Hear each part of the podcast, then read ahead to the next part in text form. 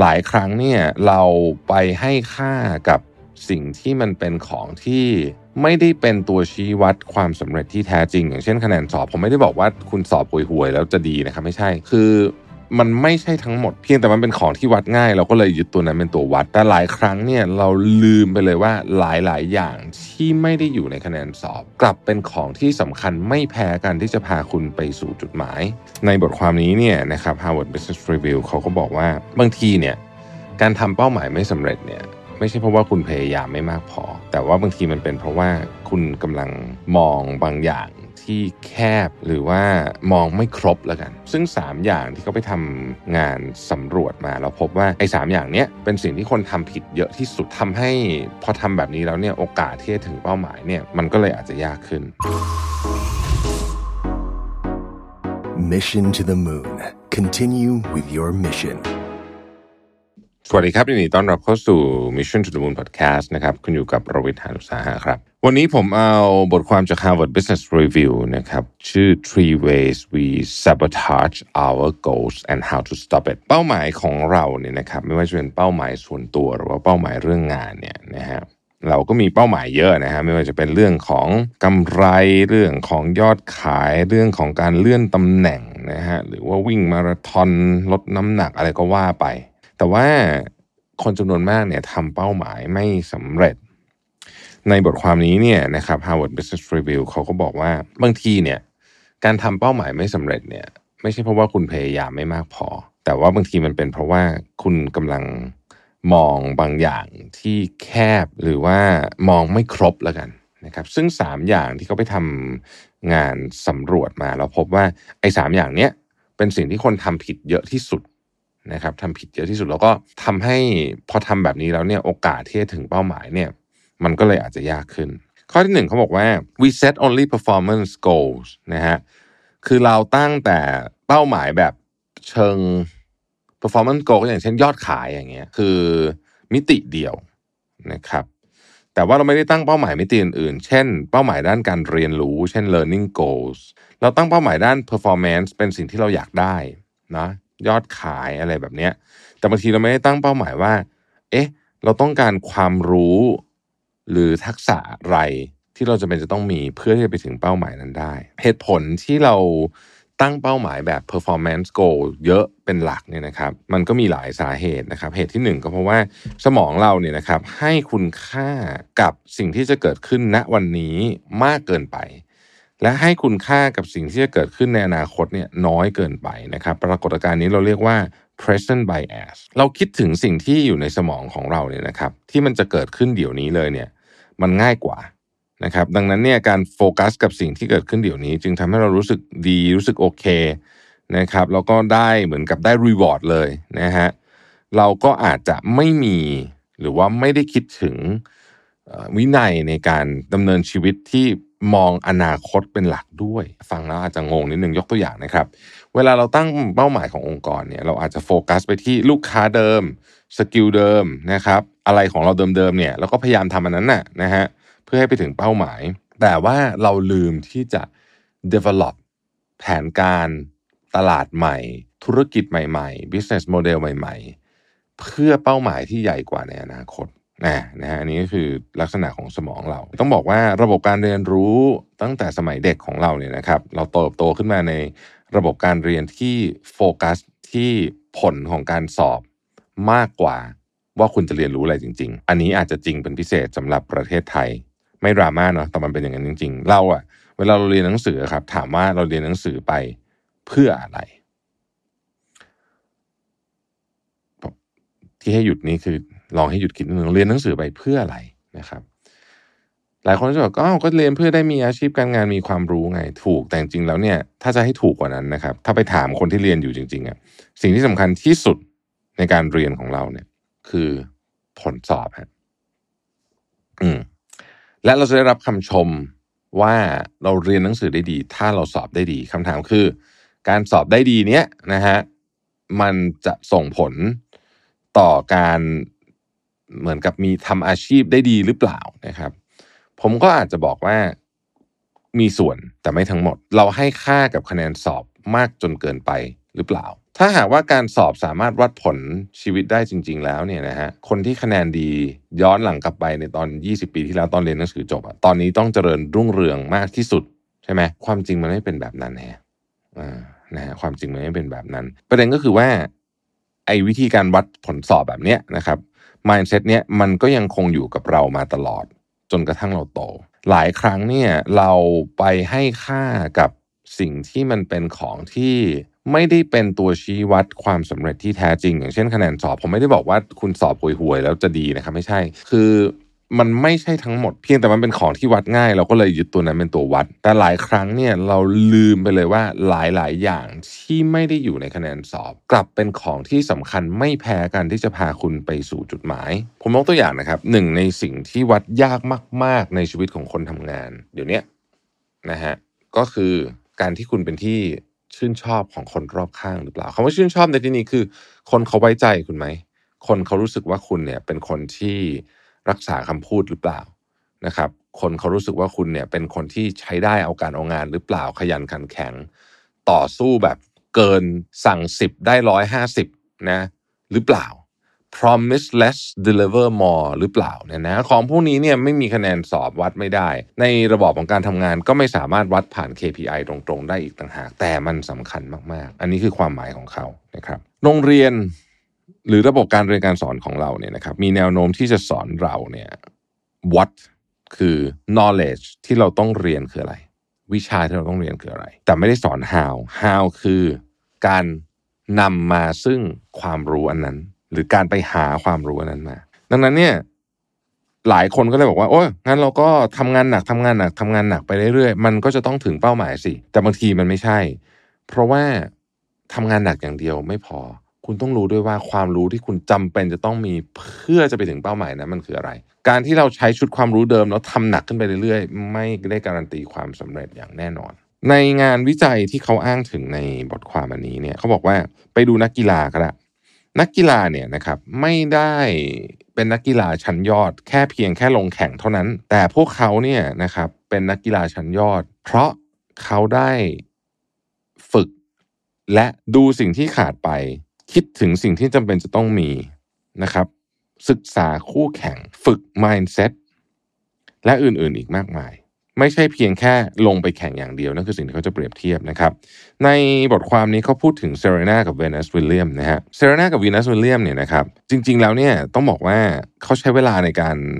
improve ทักษะของเขาเนี่ย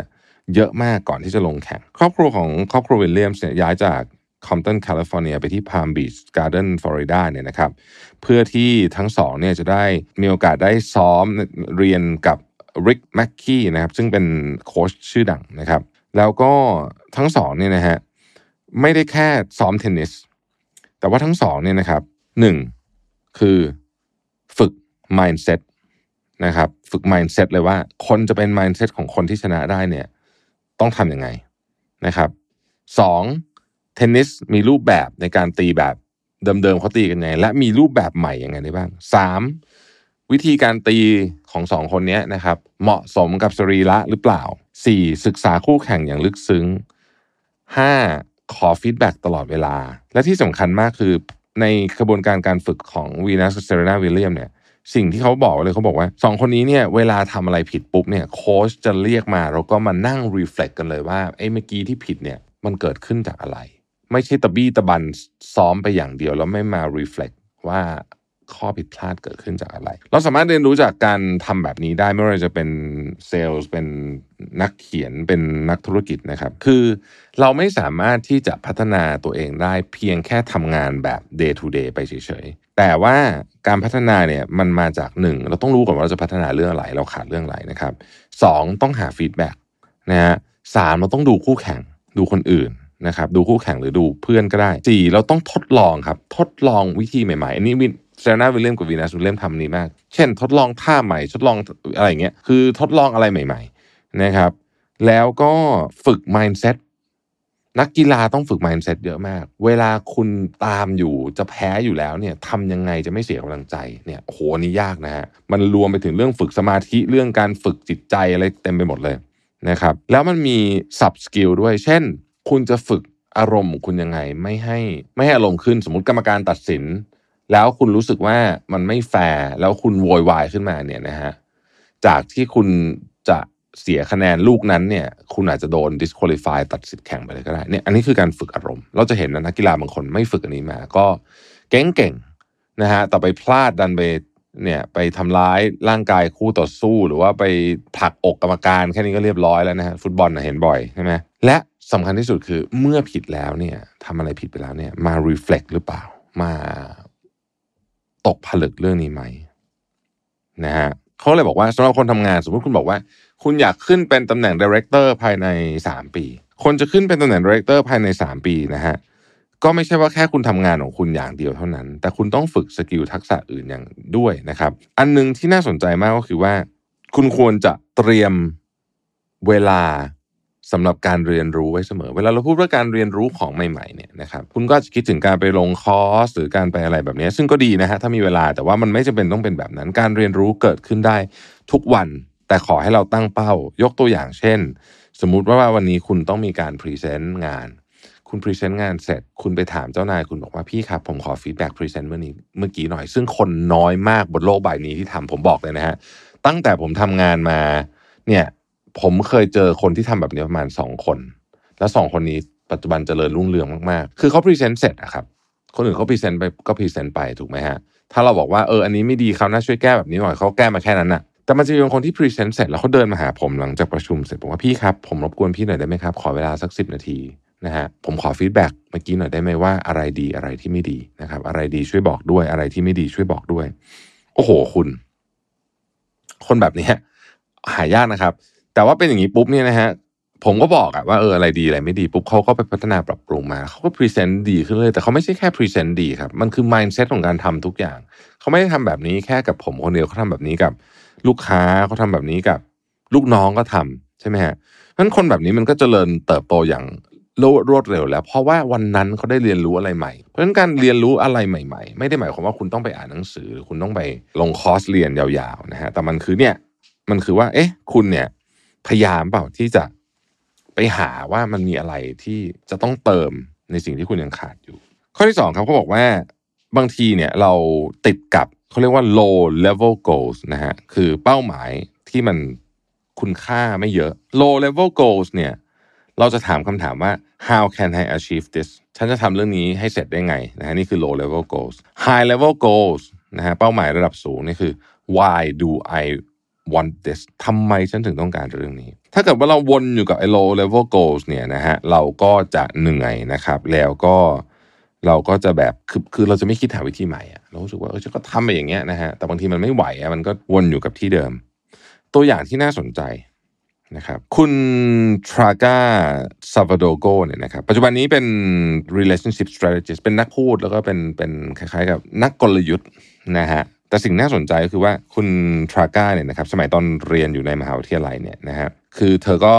เป็นคนค่อนข้างฟิตอะนะครับคือนอกจากจะทำกิจกรรมอะไรแล้วเนี่ยเธอทำงานพาร์ทไทม์สองที่เลยนะเออนะฮะคือเธอทำงานพาร์ทไทม์สองที่แล้วก็เอาจริงก็คือนอนน้อยนะครับช่วงเวลาเช้าเนี่ยนะครับกิจกรรมหลักของเธอก็คือการไปเป็นบาริสต้าที่ Starbucks นะฮะเป็นกะเช้านะครับซึ่งคนมานอนน้อยอะนะฮะเธอก็ต้องบางที ลูกค้าออเดอร์มาลืมนอนน้อยเบลอจัดก็ต้องถามบาริสต้าคนอื่นว่าเฮ้ยเมื่อกี้ลูกค้าออเดอร์อะไรก็ไปทำเพื่อนร่วมงานหงุดหงิดอีกนะครับแล้วเธอก็ทำกาแฟผิดอะไรอย่างเงี้ยนะครับแล้วก็ลูกค้าก็รอนานโดนบ่นอะไรอย่างเงี้ยนะฮะเธอก็พยายามจำให้มันดีขึ้นนะนะเธอก็จำพยายามจำพยายามนู่นนี่นะครับผ่านไปสักพักหนึ่งนะครับคุณทราก้าก็ถามตัวเองว่า เอ๊ะทำไมเธอต้องจำด้วยนะแล้วมาคิดจริง ๆ ว่าสิ่งที่เธอกำลังทำอยู่นี่คืออะไร สิ่งที่เธอกำลังทำอยู่เนี่ย คือ to serve customer promptly and deliver what people expected ทำออเดอร์ลูกค้าให้เร็ว และส่งของให้ถูกต้องนะครับนั่นคือ higher goal การจำจำจำจำเนี่ยคือ lower goal นะครับ higher goal คือทำยังไงให้ลูกค้าได้ของที่ดีถูกต้องและเร็ว เธอก็เลยบอกว่าเอางี้ก็คุยกันนะก็คุยกันในทีมบอกว่าอ้าวแคชเชียร์นะคนที่จ่ายตังค์เนี่ยนะครับ ช่วยเขียนหน่อยว่าออเดอร์ของลูกค้าข้างๆเนี่ยคืออะไร แล้วก็เขียนชื่ออาบาริสต้าเนี่ยนะครับจะได้ไม่ต้องจำคือเห็นปุ๊บแล้วทำตามเลยนะครับ แล้วก็ที่สำคัญกว่านั้นก็คือว่าไม่ต้องตะโกนกันไปตะโกนกันมา ด้วยเพราะว่าไอเสียงของเครื่องเอ็กซ์เพรสโซ่มันเสียงดังนะครับ เพราะฉะนั้นเนี่ยจะได้โฟกัสอยู่กับลูกค้ามากขึ้นนะฮะได้โฟกัสกับออเดอร์ของลูกค้าและได้พูดคุยกับลูกค้ามากขึ้น ไม่ต้องตะโกนข้ามไประหว่างแคชเชียร์นะครับปรากฏว่าเพื่อนร่วมงานของเธอชอบมากนะฮะไอเดียนี้และนี่แหละครับคือที่มา ของเวลาว่าทำไมคุณไปสั่งกาแฟสตาร์บัคเขาถึงติ๊กข้างๆ แล้วก็เขียนชื่อคุณไว้ เพราะไอเดียของทราก้าเนี่ยในที่สุดหลังจากพิสูจที่สาขาที่เธอทำงานอยู่ส่งไปที่สำนักงานใหญ่แล้วสำนักงานใหญ่ชอบมาก เป็นที่มาของ practice ที่เป็น global standard ของ Starbucks ทุกวันนี้เลยนะโอ้โห นี่ไม่ธรรมดานะฮะเพราะฉะนั้นเนี่ยเขาก็เลยบอกว่าอย่างนี้ครับ ให้คิดจริง ๆ ว่าตอนนี้เนี่ย คุณกำลังทำอะไรอยู่ low level job ของคุณคืออะไร low level goal ของคุณคืออะไร ที่คุณต้องทำถือทุกวัน และคิดซิว่ามันมีอะไรที่มันสูงขึ้นไปกว่านั้นอีกหรือเปล่านะฮะข้อนี้เนี่ยผมชอบมาก เพราะว่าผมก็รู้สึกว่าหลายครั้งเนี่ยผมติดอยู่กับไอ้ low level goal ที่ผมพูดถึงปัจจุบันนี้เลยนะ อยู่อะแต่ว่าเอ๊จริง ๆ แล้วเป้าหมายที่มันใหญ่กว่านี้หรือว่าโกที่มันใหญ่กว่านี้ของเราเนี่ยมันคืออะไร แล้วเราจะทำยังไงให้เกิดเรื่องนั้นขึ้นได้นะครับข้อที่สามบางทีเราคิดอะไรแคบเกินไป หรือว่าอยู่กับพื้นที่เดียวมากเกินไปนะฮะ คนเราเนี่ยเวลามีความเชี่ยวชาญเรื่องอะไรเนี่ย เราก็มักจะพยายามทำเรื่องนั้นให้ดี แล้วก็ลึกซึ้งก็เป็นเรื่องที่ดี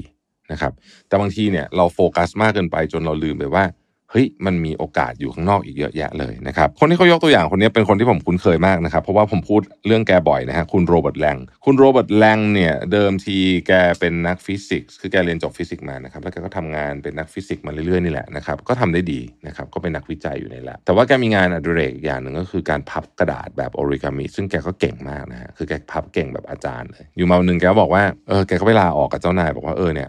อยากจะลาออกนะฮะคำถามก็คือ แล้วคุณโรเบิร์ตแลงจะลาออกไปทำอะไรเจ้านายเขาถามนะครับเขาบอกว่าเขาคิดว่านักฟิสิกส์เก่งๆบนโลกใบนี้มีเยอะ และเขาอะไม่ได้เป็นนักฟิสิกส์ที่เก่งที่สุดแน่ คนพับกระดาษโอริกามิเก่งๆบนโลกใบนี้ก็มีเยอะนะครับ เก่งกว่าเขาเยอะ แต่นักฟิสิกส์ที่พับกระดาษเก่งเนี่ยถ้าเอาสองอย่างนี้มารวมกันเนี่ยเขาคิดว่าเขาอะแบบเรียกว่ามีจุดเด่นด้านนี้มากที่สุดนะครับเขาก็เลยออกไปทำคล้ายๆกับบริษัทที่ปรึกษาทำ แอร์แบ็กนะครับแอร์แบ็กสมัยก่อนเนี่ยเวลามันไปอยู่ในเสาในอะไรเนี่ยมันพับยากมากเสารถอะนะฮะเสา A B C นะฮะเสา A เสา B อะไรเงี้ยพับยาก ก็โรเบิร์ตแลงนี่แหละนะฮะก็เลยไปทำเพราะว่าเขาเข้าใจเรื่องฟิสิกส์เรื่องแรงอัดอะไรพวกนี้ใช่ไหมแล้วก็เขาเข้าใจเรื่องการพับนะฮะหรือว่าตอนนาซาส่ง Space Telescope อะมันจะต้องมีไอ้แผงโซลาร์อะไรเงี้ยนะฮะ แล้วมันพับเข้าไปในกระสวยอากาศไม่ได้โรเบิร์ตแลงก็ไปออกแบบให้ การที่เรามองอะไรกว้างขึ้นเนี่ยมันมีโอกาสที่จะทำให้เราสำเร็จในสิ่งที่คนอื่นไม่มีได้ได้ดีมากกว่านะครับอีกอันหนึ่ง University of Michigan เขาเคยไปดูนะร้อยปีที่ผ่านมาคนที่ได้รางวัลโนเบล สาขาวิทยาศาสตร์ ส่วนใหญ่คนที่ถูกเสนอชื่อมันก็ก็เป็นนักวิทยาศาสตร์ระดับท็อปทั้งนั้นเรียกว่ามี caliber ใกล้เคียงกัน แต่คนที่ได้รางวัลโนเบลส่วนใหญ่เนี่ยนะครับมักจะเก่งทักษะชนิดอื่นด้วย และทักษะชนิดอื่นนะไม่ใช่ทักษะวิทยาศาสตร์ เป็นสายศิลปศาสตร์ซะเยอะ เช่น เล่นดนตรีเป็นเขียนนิยายได้อะไรอย่างเงี้ยนะฮะ มีโอกาสสูงสุดถึง 20 เท่าเลยนะครับ ที่จะได้รางวัลโนเบลเทียบกับนักวิทยาศาสตร์ที่มี caliber ใกล้เคียงกันกับเขานั่นเองนะครับ เพราะฉะนั้นนี่คือ 3 อย่างเรื่องเป้าหมายที่ผมคิดว่า เอาไปใช้กับบริษัทก็ดี เอาไปใช้กับสิ่งที่คุณกำลังคิดอยู่ตอนนี้ก็ดีนะครับทำยังไงเราจะแตกต่างจากคนอื่นได้ทำยังไงเราจะไปถึงเป้าหมายได้เร็วขึ้นได้นะครับ นี่คือ 3 วิธีจาก Harvard Business Review three ways we sabotage our goals ขอบคุณที่ติดตาม Mission to the Moon นะครับ แล้วพบกันใหม่พรุ่งนี้ สวัสดีครับ พบกับรายการสามพันศาสตร์ที่จะพาทุกคนมาท่องในโลกของสารพันศาสตร์ที่ว่าได้เรื่องความสัมพันธ์ เจาะลึกคำถามเกี่ยวกับชีวิตของผู้คน และไขข้อข้องใจไปพร้อมกับผู้เชี่ยวชาญ ออกอากาศทุกวันพุธเวลาสามทุ่มตรง รับชมได้ทางช่อง Mission to the Moon มัครสมาชิก Mission Club YouTube Membership นะครับ ราคาเริ่มต้นเพียง 50 บาท มีสิทธิพิเศษมากมาย เฉพาะสมาชิกเท่านั้น กดสมัครอ่านรายละเอียดได้ใต้คลิปเลยนะครับ ขอบคุณครับ Mission to the Moon. Continue with your mission.